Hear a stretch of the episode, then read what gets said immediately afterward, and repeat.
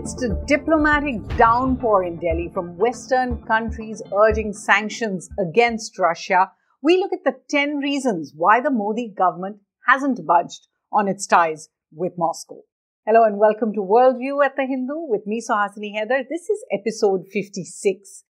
Now, Russian Foreign Minister Sergei Lavrov was in Delhi at the very end of what looked like a deluge of envoys and ministers from countries that were all pushing sanctions against Russia. They're part of that sanctions regime. In Delhi, Mr. Lavrov met with External Affairs Minister S. Jaishankar for bilateral talks. He also met with National Security Advisor Ajit Doval along with Prime Minister Narendra Modi. And that was quite significant since Mr. Modi has not been meeting any of the other foreign ministers who visited. Visit itself and the message from Mr. Lavrov was threefold. He held a press conference what he said was that Russia has not been isolated for the war in Ukraine. Mr. Lavrov, in fact, came to Delhi from Tunxi in China, where he had met with foreign ministers of six countries neighboring Afghanistan.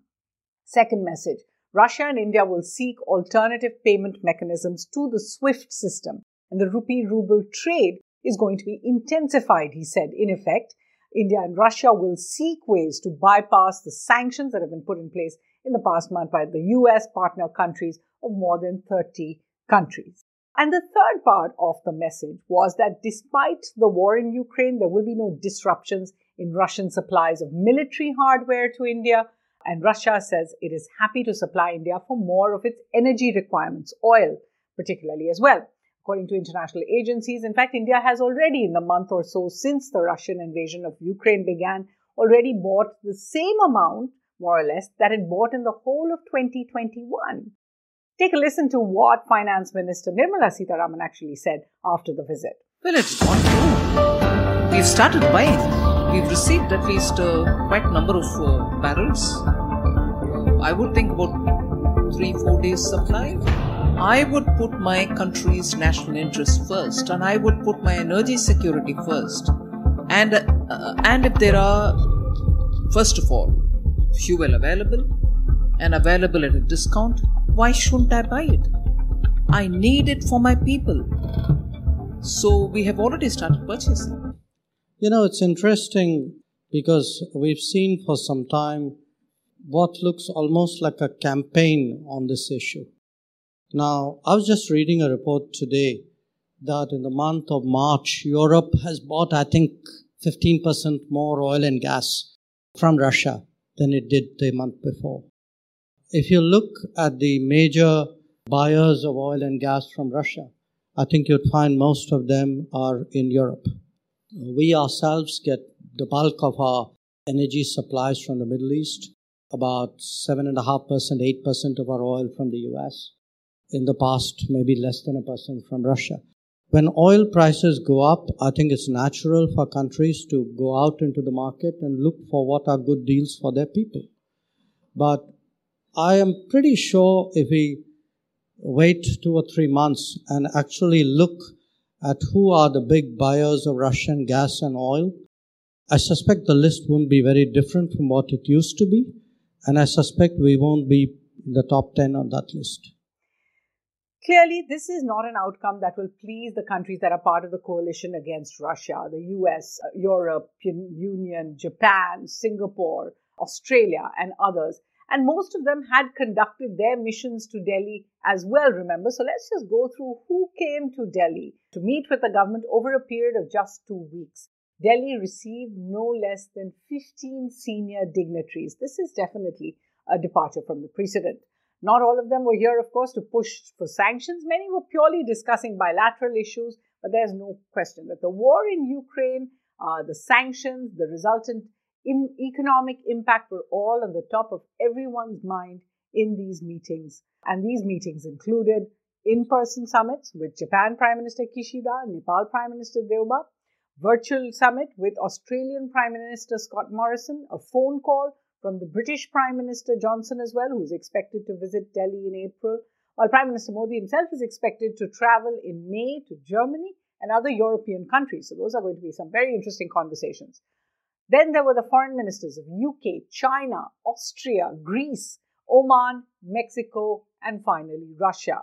The national security advisors of Germany, Netherlands, and the European Union special envoy of the Indo Pacific, came to Delhi as well in these two weeks. And the US sent not one but two emissaries Under Secretary of State for Political Affairs Victoria Nuland and Deputy National Security Advisor Daleep Singh.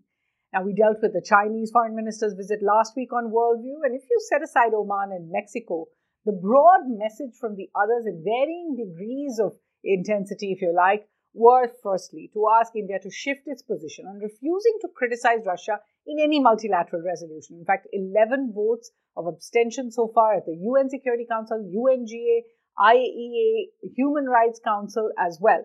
India has abstained on each one of those and issued no statement of its own that criticizes Russia or names Russia. In addition, the US is trying to build a case now for cutting Russia out of the G20 as well. And remember, we spoke about the other sanctions they've already put in place. The second message from now, this is the Western side, to offer alternatives to India's military hardware from Russia, making the case that European countries and the United States stand ready, they said, to help India diversify its Russian military purchases. The third message to discourage India's purchase of oil from Russia in accelerated quantities. Although Europe continues to take Russian oil and the US sanctions exempt energy trade, the idea that India is increasing and not decreasing oil intakes from Russia definitely worries them. The fourth message to absolutely oppose any plans by India to work out alternate payment mechanisms to the SWIFT network, which Russia has been thrown out of, or even to increase rupee ruble trade that seeks to quote unquote prop up the Russian economy. Now, US Deputy NSA Daleep Singh even said that there are consequences for any country that seeks to subvert sanctions. And his words followed US President Biden calling India somewhat shaky amidst the Quad. Then there was the White House uh, National Security Council advisor who official who said uh, India's stand was quote unquote unsatisfactory and unsurprising.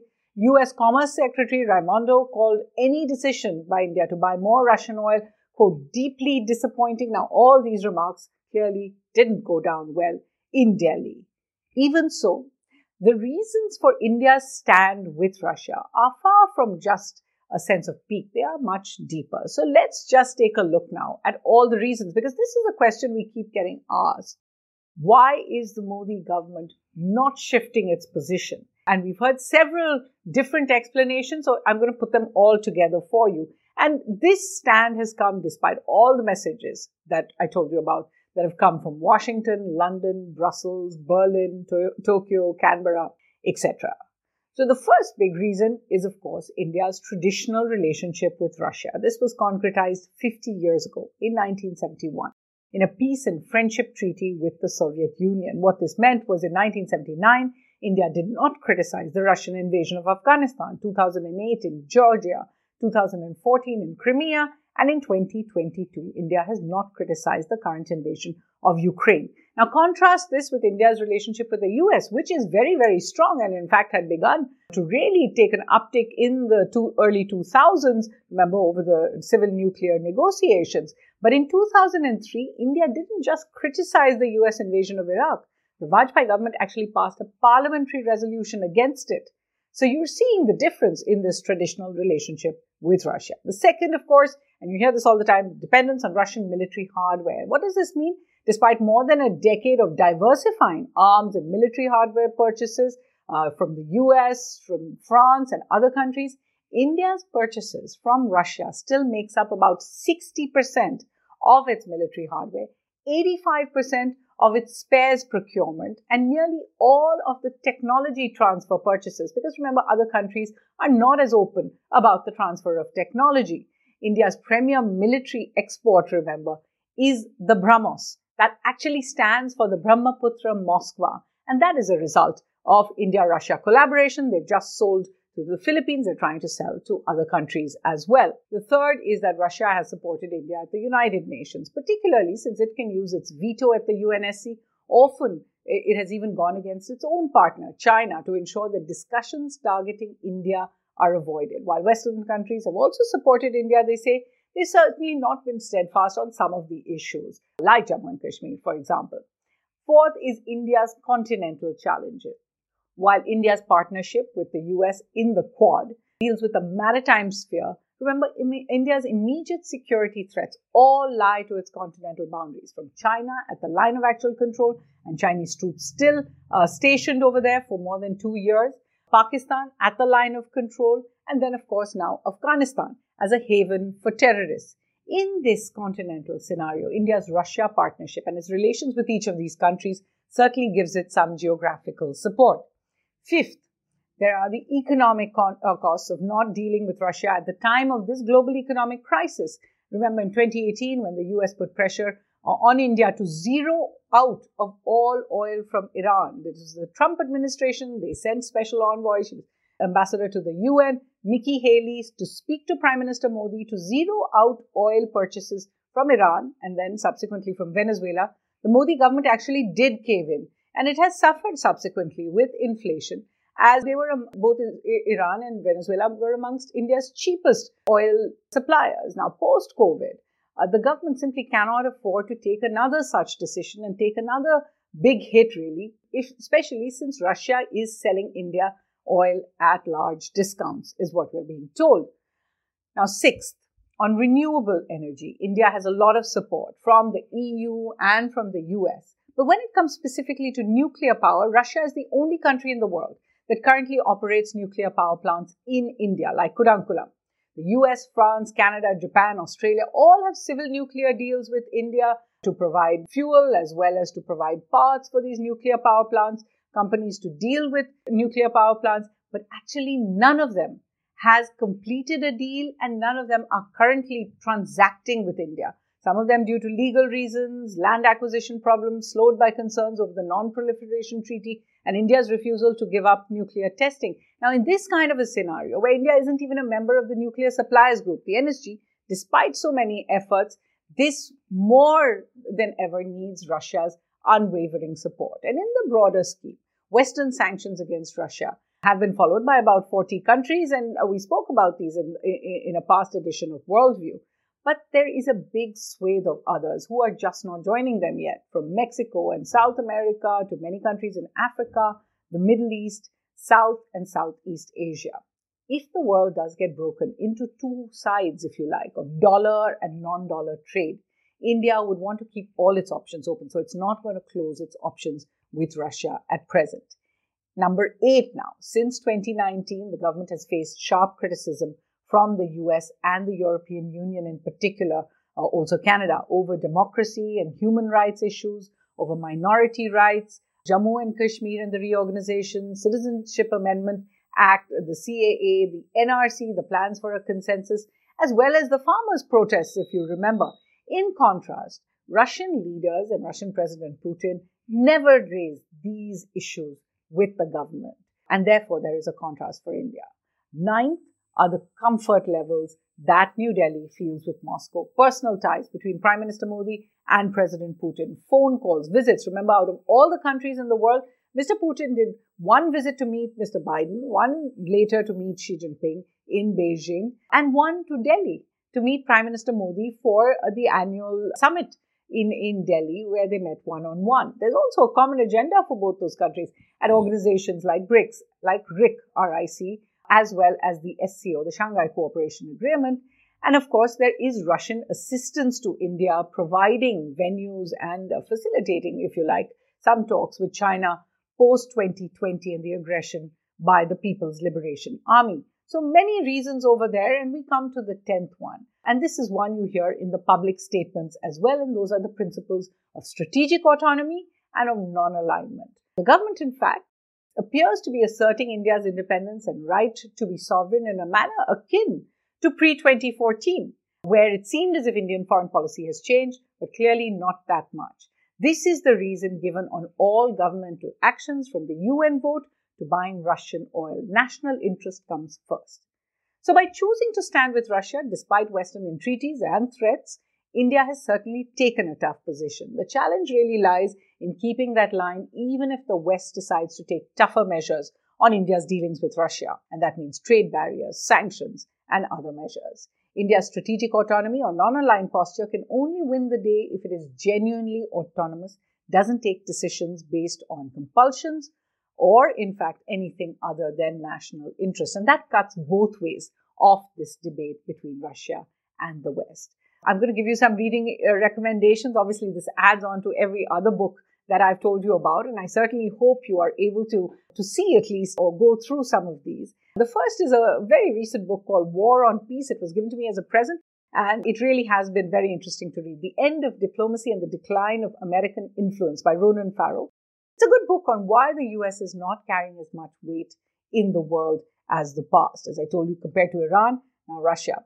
Then there is non-alignment 2.0, a foreign and strategic policy of India in the 21st century. This was, of course, written nearly a decade ago by a number of scholars, including Shyam Saran and Shivshankar Menon. And then there is a subsequent updated paper, which I've spoken about earlier, published by the Center for Policy Research. It's called India's Path to Power Strategy in a World Adrift. It's essential reading, and this one is available online as well. So please do go through it. Then there is India's foreign policy dilemma over non alignment 2.0. This is by Sudhanshu Tripathi, and it is a really very thoughtful read of where are the challenges for India from non alignment 2.0, the new version. Hmm. Then there's the Oxford Handbook of India's Foreign Policy. I've certainly enjoyed this, edited by David Malone, C. Rajamohan, and Srinath Raghavan. Does India Negotiate? Very interesting book by Karthik Nachiappan, looking at specific places where India has done negotiations and, and how those have fared. Decision Making in Foreign Policy and India China Bilateral Relations by Ravi Prasad Narayanan is another book. It focuses on China, but also challenges of India's neighborhood, why it's very important, why the India China relationship is so important. And then there's the long game, how the Chinese negotiate with India by former Foreign Secretary Vijay Gokhale. And there's, there's a fairly irreverent and critical view of the Modi government's choices called The Price of Modi Years by Aakar Patel. It has a specific chapter on foreign policy you might find fun to read. At The Hindu, there's of course much, much more on www.thehindu.com. Do join us again here on Worldview and from the team here. Thanks for watching.